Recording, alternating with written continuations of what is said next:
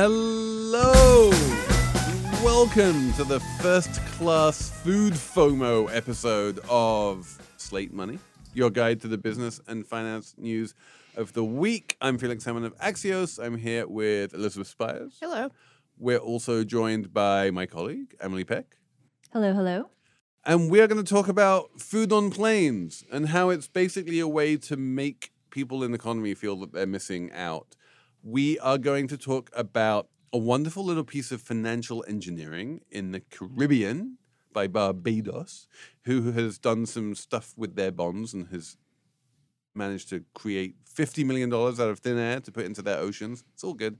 And we are going to talk about Citrix and Twitter and high yield bonds and junk bonds. It's all coming up on Slate Money.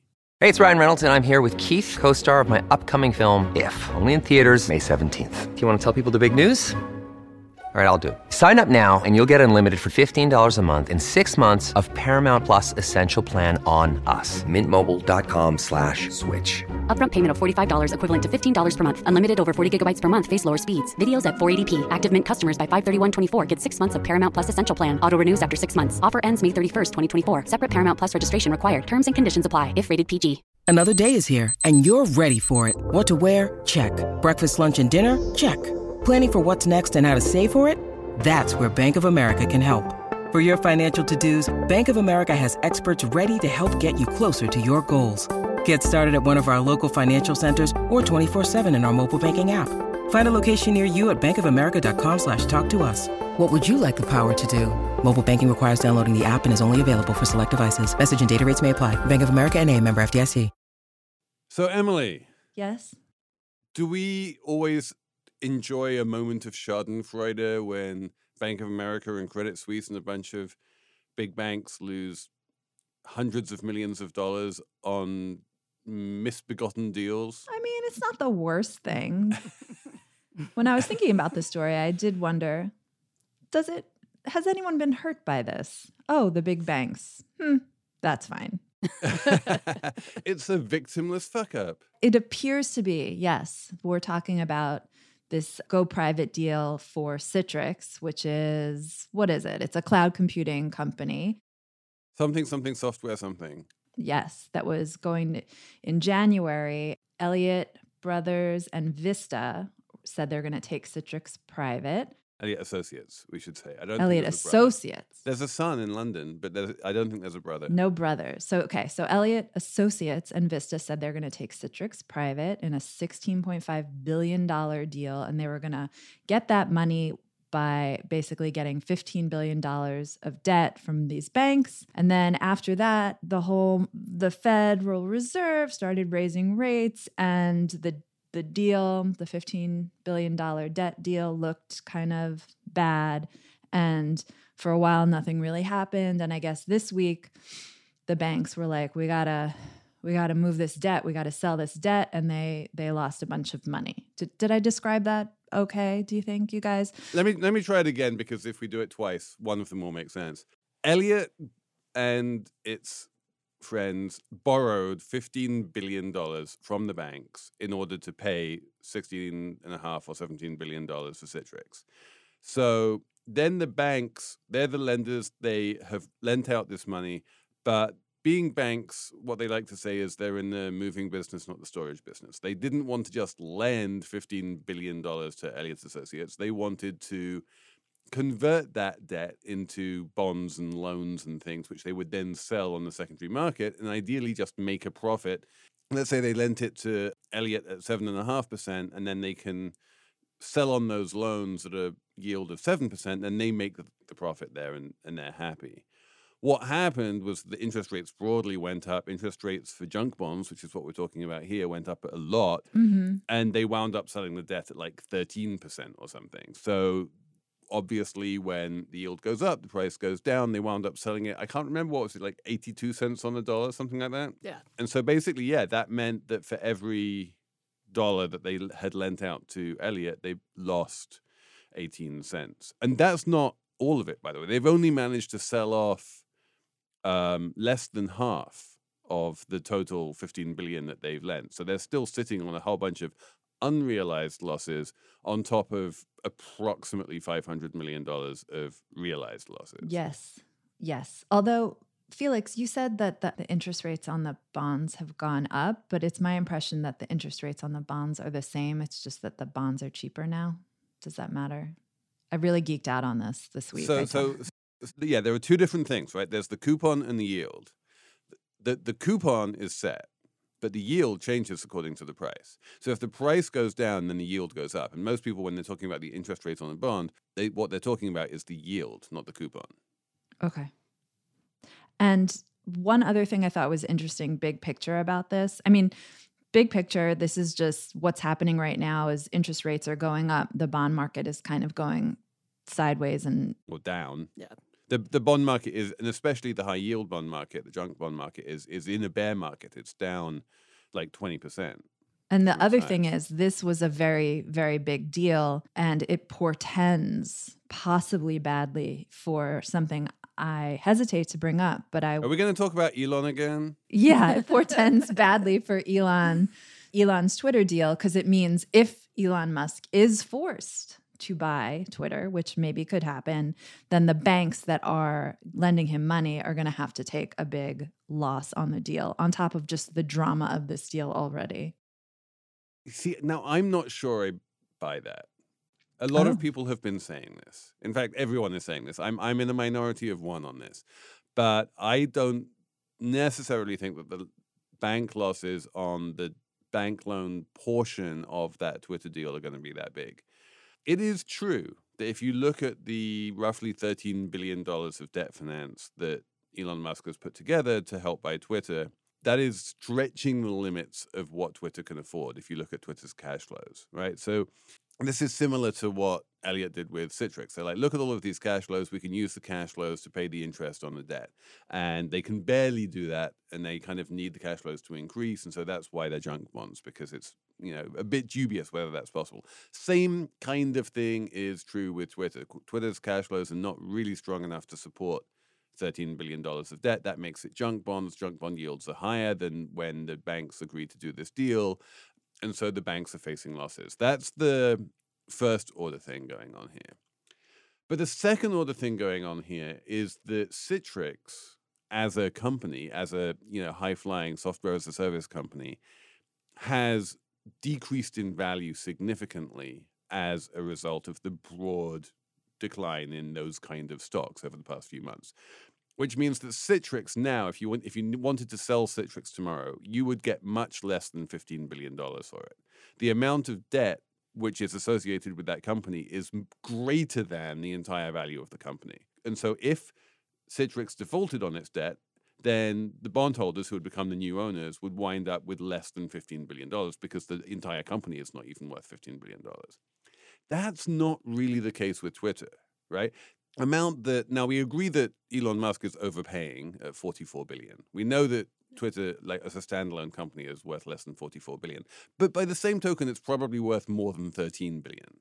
So my feeling is that even if Twitter as a company can't afford to make its interest payments on its debt, Elon Musk can. He's like a gazillionaire, right? He's not going to wipe out his entire equity in Twitter just because he can't make a coupon payment on like a, a loan bullet payment or whatever, you know? He and even if he did, even if he just decided to throw all of his toys out of the pram and, and go home and write off his entire $33 billion equity investment, even then, if he basically handed it over to the lenders, the lenders could probably sell Twitter for more than 13 billion and then they would get their money back.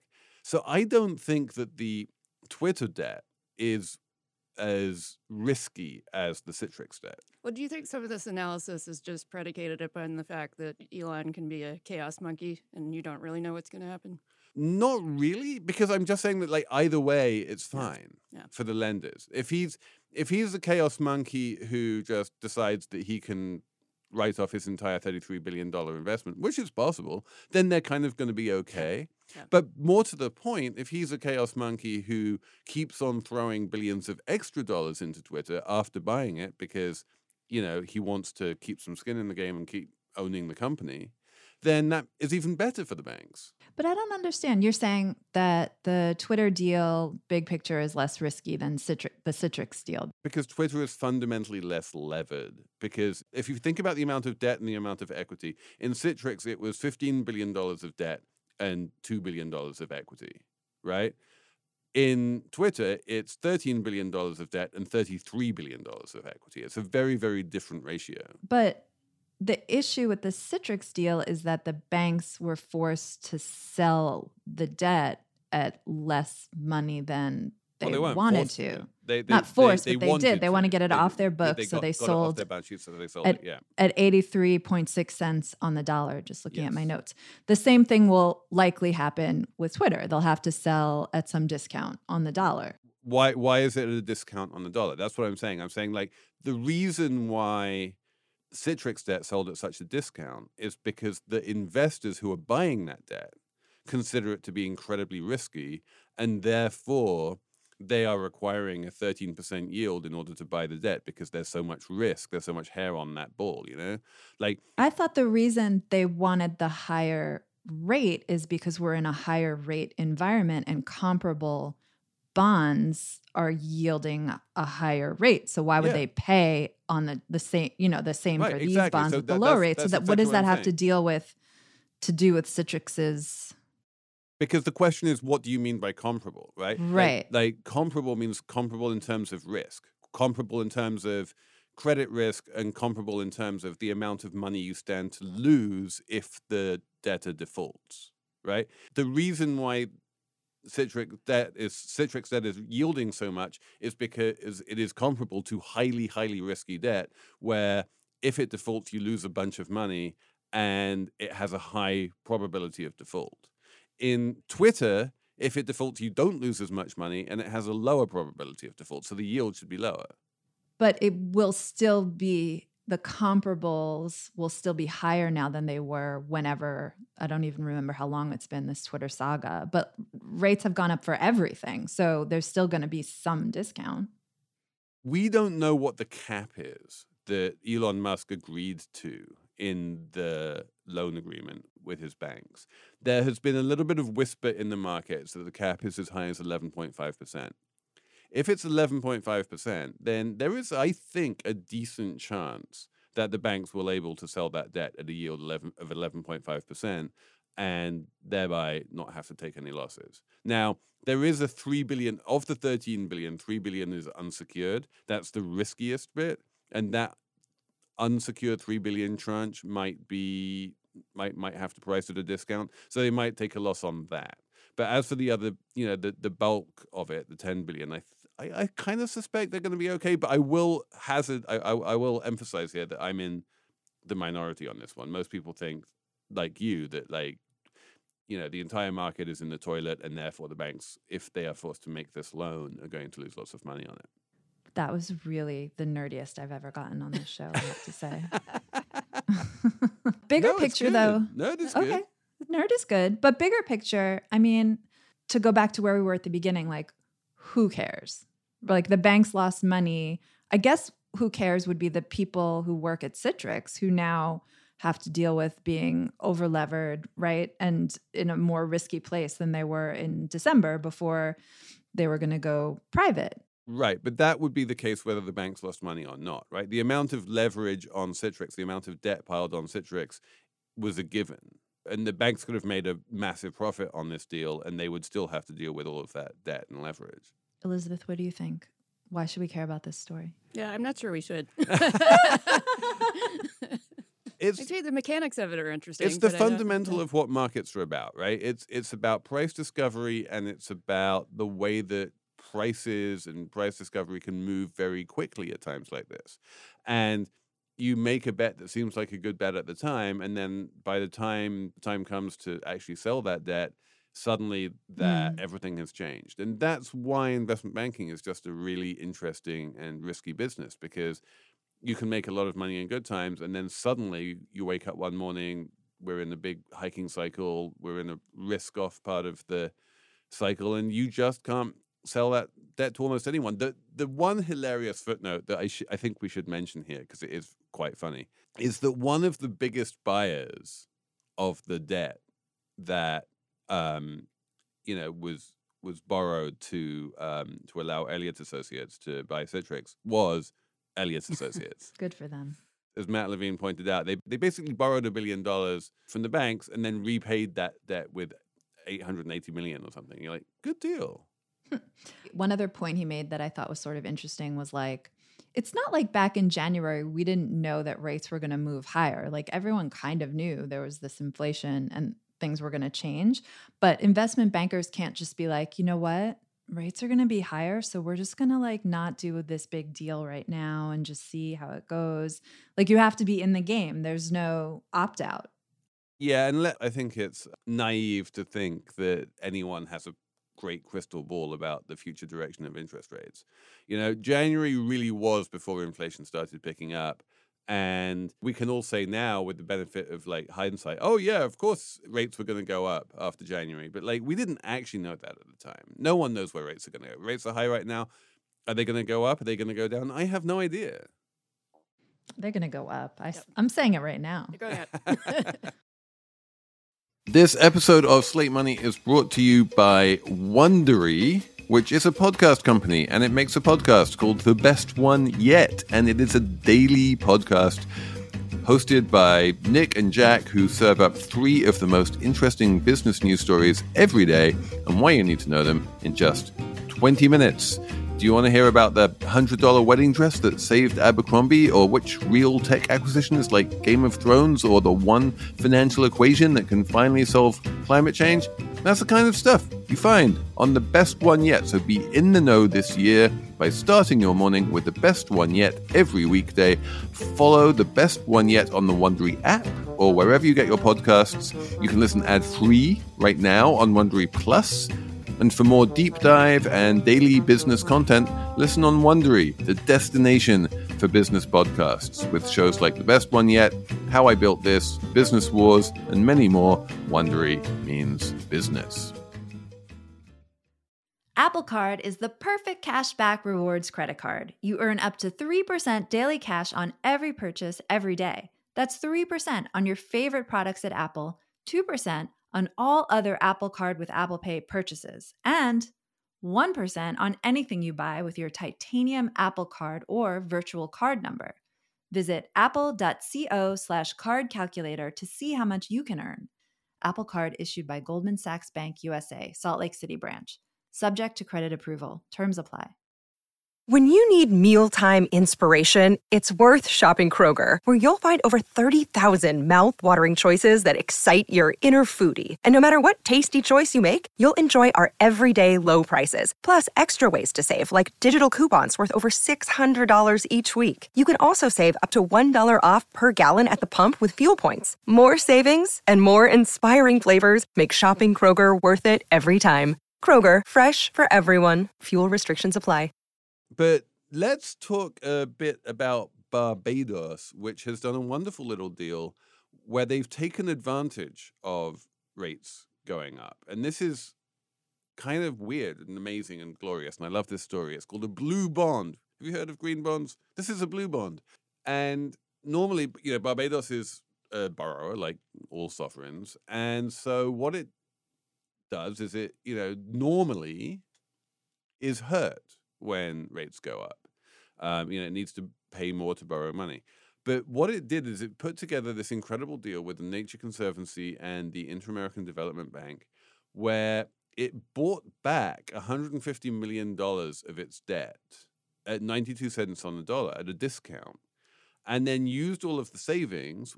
They're borrowing much cheaper money from TNC and the IDB it's using all of that savings over the next 15 years it's going to be about 50 million dollars and it's investing in it's investing all of that money into the ocean basically which is most of barbados you know? Barbados is it's one of those countries a bit like the seychelles which did a similar deal a few years ago which is mostly ocean and they're saying well what we need to do is invest in our oceans keep them clean keep them healthy and we are going to do that with the savings we got buying back our debt at a discount. And the reason we were able to buy back our debt at a discount is because rates have gone up. Yeah, and this is happening, you know, against the backdrop of Barbados already having a lot of debt. You know, 175% of GDP, and tourism being down and a broader concern that, you know, climate related stuff is going to drive that in the future. It's going to drive what? It's going to drive tourism and primary sources of revenue for Barbados. So this is aligning incentives to some extent.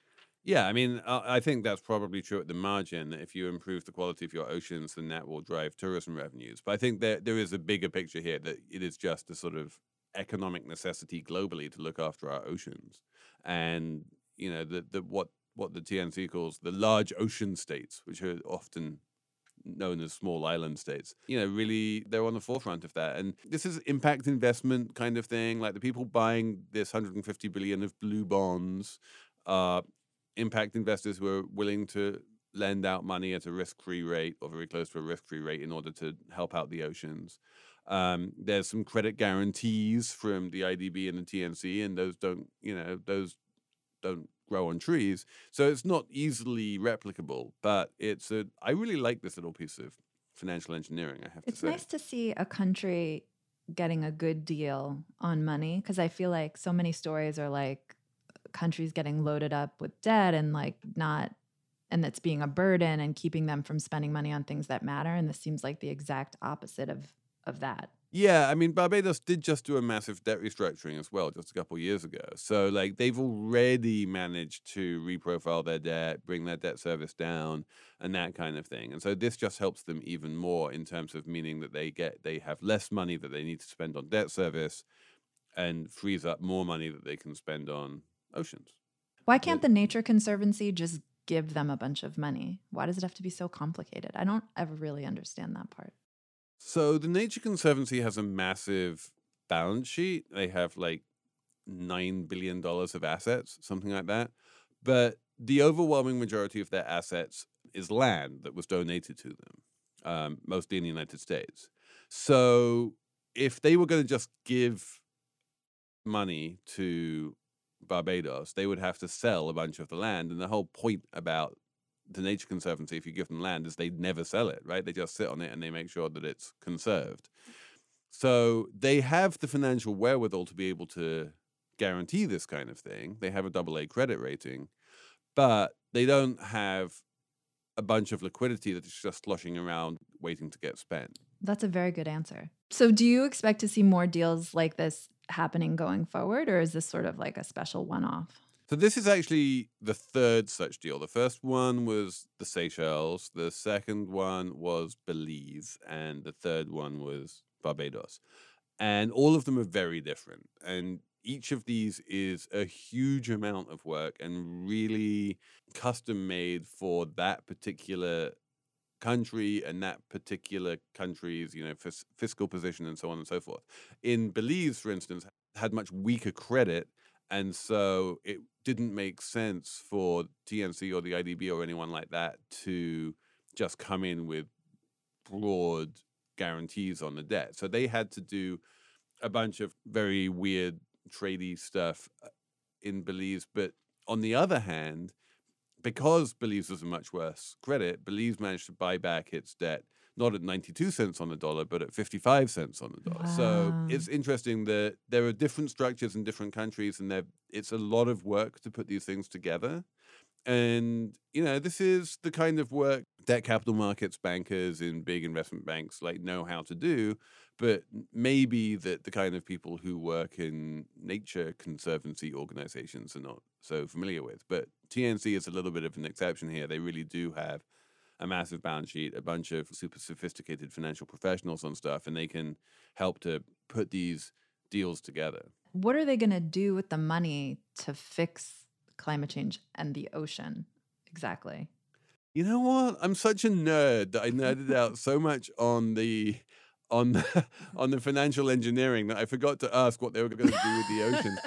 Uh, I, I will. I do know that they're putting a plan together, which is costing 8.2 million dollars, and half of that, 4.1 million, is coming from various philanthropists who support TNC, Mackenzie Scott, and people like that. There's they're giving money to TNC to basically really put together a plan to help preserve and improve Barbados's oceans. The the woman at TNC who covers the Eastern Caribbean told me that this is like the, the $8.2 million plan is the like the Toyota Corolla plan. Like if they wanted a Lamborghini plan, it would be a lot more expensive. But this is a lot better than nothing. It kind of gets the job done. And yeah, and then once the plan's together, then they can start using those annual savings on the debt service to to to implement it. It's interesting because if Barbados' primary revenue source is tourism, it's my understanding that tourism can actually be kind of degrading environmentally. So I wonder how that'll play into this. Well, flying in and out, you know, involves involves a bunch of carbon emissions, but the fastest growing sector uh, of you know tropical tourism is definitely the, the eco lodges and the eco tourism and that kind of stuff. It's it's a good question, and we should probably have someone on who knows about such things, like just how eco are these eco lodges, um, especially in fragile island nations. But as you say, like these fragile island nations really need the tourism revenue, so you minimize the environmental impact while keeping the revenue extant, you know, is the best outcome, really. Good. Well, that's a positive Bond story. Yay! How often do we have a positive Bond story? You know, how often been, do we say nice things about bankers? How often do we say nice things about bankers, even if they are bankers who work for nonprofits? Yeah. but talking of tourism and luxury travel, Elizabeth, what is going on at Singapore Airlines? So there was a great story in the FT earlier about um, the growth of luxury food on high-end airlines, and particularly in uh, business and first class, because despite the fact that business and first only account for a third of airline seats, they account for 70% of all revenue. And so one of the biggest marketing attractions is having ridiculous food in first class. So Singapore Airlines has a special pressurized cabin where they test all of their new food to simulate airplane conditions. And apparently, your taste works differently on an airplane. So, above 35,000 feet, about a third of your taste buds don't work. So, they're trying to engineer food to, to sort of account for that. And, you know, that, that sort of leans into very high end luxury services. Like on Emirates, you can get unlimited caviar service if you're in premium so in Singapore Airlines, and, and caviar being one of those like super salty foods that is nice even in the air. Yeah. Famously, tomato juice is lots of umami, and that's what people want in the air as well. So the taste bud thing is real, although, yeah, the FT article did throw a little bit of cold water on it. The thing that really fascinated me about this article was the way that it looked at it from the airline perspective and basically framed this very swanky food service as a FOMO thing for people in economy. Oh, yeah. There's a great quote from a catering executive where he said the only real reason to serve food in first class is to make economy passengers feel bad about themselves. Yes. Because, and I think uh, I'm just going to come out and plug my book a little bit because I, this is one of the themes of my book. But, like, I think this is a pandemic thing, which is that pre pandemic, business class was business, right? It was business travelers, and they were like, "I need to fly from A to B, and my company will put me in business class," and that's where how. And so that was a very easy way for, for the airlines to sell business class plane tickets. The business class travel has really not recovered from the pandemic plunge in terms of business spending. It has recovered in terms of people spending their own money to fly business class so at that point, it's not just an automatic thing anymore. What at that point you really want the richer folks in economy to want to upgrade. Anyone in economy who's like, it's a plane. It gets me from A to B in exactly the same amount of time, no matter where I sit in the plane. Why on earth would I spend an extra three thousand dollars to sit up front when I can get the same travel service basically if I sit in the back? Anyone thinking like that is like bad for airline revenues. They want that person if they can afford three thousand dollars to spend the three thousand dollars and yeah, at that point, you really need to start selling it. Yeah, now it's it's a function of making first class feel like a you know holistic experience, not just again getting from A to B and, and even eating great food. So you see all these kind of performance elements that high end airlines are putting into food service. There's a, a thing Finnair does called sonic seasonings, where they'll play music while you eat something, and it's it's uh, the audio effect apparently influences how you think about it. Th- thank you, Finns. Finland to the rescue. Clearly, this is what I should do in every restaurant. Nice crackling fire while you're eating a steak in first. I want to thank Kitty Drake in the FT for explaining why tomato juice tastes good on an airplane because that is one of those things where it's just for some reason you're flying and you're like, tomato juice is what I want when you Yeah, never ever want it are, are anywhere else ever. Dulled, and then the umami tastes are are enhanced for some reason. But I, you know, my go-to cocktail if I get cocktails on planes is always a Bloody Mary. No, now I know why. exactly. I'm That's just why. being brainwashed. And I, I loved the insight in the piece about it has nothing to do, I mean, maybe besides the tomato juice, it has little to do with the actual taste of the food or the quality of the food, but sort of like the performance, the service, the feeling that like you're being looked out for. At, at one point, when she's trying out all this stuff, someone comes to her and says, you know, just relax. And when it's time for you to board, we'll let you know. You don't even have to look at your watch. take and that nap. does sound amazing. Take a nap. Bloomberg had this wonderful article about how like you can't find a seat in the lounges anymore, and the airlines are all desperately trying to reduce the number of hours that you're allowed to spend in the lounge, and like you sometimes the queue to get into the lounge is like 20 minutes long and by the time you're in there you need to turn around and leave and everything is really picked over and crappy and it kind of just doesn't have any luxury vibes at all anymore because I guess the same thing, right? Which is that insofar as business class is now more leisure travelers, they're getting to the airport early, they're going to hang out in the lounge, they're going to get some free champagne, and that just increases the stress on lounges, some of which are still closed from the pandemic. It is a little confusing, actually, to think about that Bloomberg piece in conjunction with the FT piece. It's like, am I going to get a first class experience or not? I, I do, Not I that this do is a concern I have. no, I I do think that no, I I do think that for the first time ever, there is a real and noticeable difference between first and business. Like in my mind, it was always like you know, there's that massive jump up from economy to business, which you know, obviously some airlines tried to create a sort sort of in between class, but once you're in business, why on earth would you even bother with first? It's all the same thing. You get the life bed, bed, you know, and once you're there and you have the lovely service and whatnot, why would you ever want first? Like, what extra fabulousness can you get in first that you can't get in business? Now, I think this is it, right? You get even more exclusive lounges where you really can get space to have a nap and stuff, and you're not surrounded by harried travelers and crowds. It it really is a, a relative positioning thing, right? You just need to spend enough money to get away from the crowds. And it used to be that in business that was enough money to get away from the crowds, but now now you have to spend even more to get away from the business class crowds, and you have to buy first. You have to buy first and get your bottomless caviar. Hurry.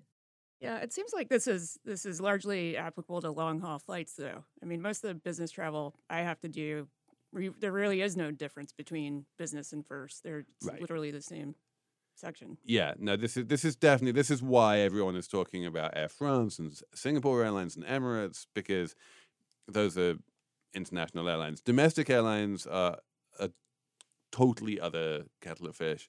And yeah, I don't even think first class is it's barely a thing domestically yeah, in the air- US. airlines like Emirates have kind of sold the the service as you know luxury experience in and of itself. Like that, that's part of why you travel. So Right. There are people who literally go to Dubai just so that they can fly first class on Emirates. And then when they're there, they're like, okay, I'm here, big deal. Like, I guess I'll take a spin around town and see if there's anything to do. And then they just get on a plane and do the same thing backwards because the the flight is the point. You know, they've sold it so well. Those people are weird. yes. That's super weird. If there's a someone like that listening, come, please write in. Let us know. I don't I don't get it. Like flying, even the most luxurious flight, it's still flying is still ugh. and also tell tell us what The- the, I, I can tell, Emily, that you're someone who's never flown private. Obviously. I, I have never flown private either. I, I hasten to add. if someone would like to fly us all private to try it out and talk about it. we're- we're Yes, please write in.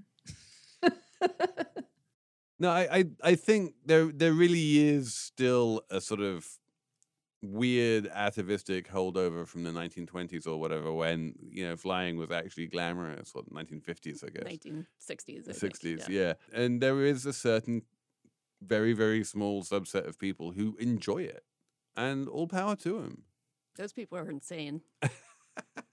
Yeah, I mean, you're you lose. What did you say, Elizabeth? A third of your taste when you're flying in the air, and you can't Yeah. hear as well because of the zhuzhing of the of the air and stuff. I mean, eh, yeah but you know that that's when you get those incredibly expensive headphones that they give you in first class i'm telling you they, they, they think of everything okay. Should we have a numbers round? Yes, let's have a numbers round. I have no idea if I have a number this week, but I'm sure, Emily, that you do.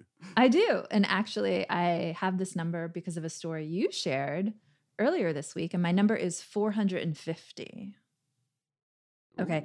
Ooh, Okay. dollars, $450. That is the price of a new Yeti Tundra Haul wheeled cooler. which can hold 45 beer cans using a two to one ice can ice to can ratio. And the reason I'm telling you this is because you could spend $450 or you could go to Alaska and comb the beach because Yeti coolers are washing up on shore up in Alaska because a cargo ship spilled 109 containers of them over there. And now people in Alaska are going to the beach and getting Yeti coolers for free and then posting videos and such on TikTok of their nice Yeti coolers, which are very expensive way to store your beer, but they do look very nice. Yeah, it's it's what I think of as redneck luxury consumption. Ooh. They're they're a sort of a big deal where I grew up. Like people have Yeti merch and they buy all the Yeti things. I mean, it looks it's a very nice looking cooler to store your beer and to do your tailgating in and this is the tailgating season. So, I mean, True. and you could travel first class to Alaska, I guess, and then and then do this. I don't know if there's any left at this point. It was an article in Outside magazine. Elizabeth. My number is twenty eight thousand dollars, uh, and that's the average cost of a wedding in 2021. This is from a New York Times story about. Is that up? Uh, yeah, yeah. what, was, what, was it in pre pandemic times? I think it was around 24. I, I googled it. I don't remember what it was pre-pandemic, but I don't remember what year. But part of what's driving it is now there are companies that will do have a buy now pay later for your wedding, No. which strikes me as a horrible idea and a really good way to. How, how long do you want to? How long do you want to keep on paying for your wedding? But BNPL is How long do you want to be married? yeah. Imagine yeah. Imagine, yeah. The, the whole idea of continuing to pay for your wedding even after your divorce. That but BNPL is normally short term, right? How how how long do you have to pay off your? it didn't say. It seems like their deals are highly customized. They're not as automated as you would think. There's a company that does this called uh, Maroo, M A R O O, and they work that- with. Where, how do people come up with these names? Seriously. Oh yeah, I'm getting married. I'm not getting married. I'm getting married. like, is the URL available? That's the that's the big thing. My number is 1.09. Emily, do you know what that one is? One point. No, I don't know.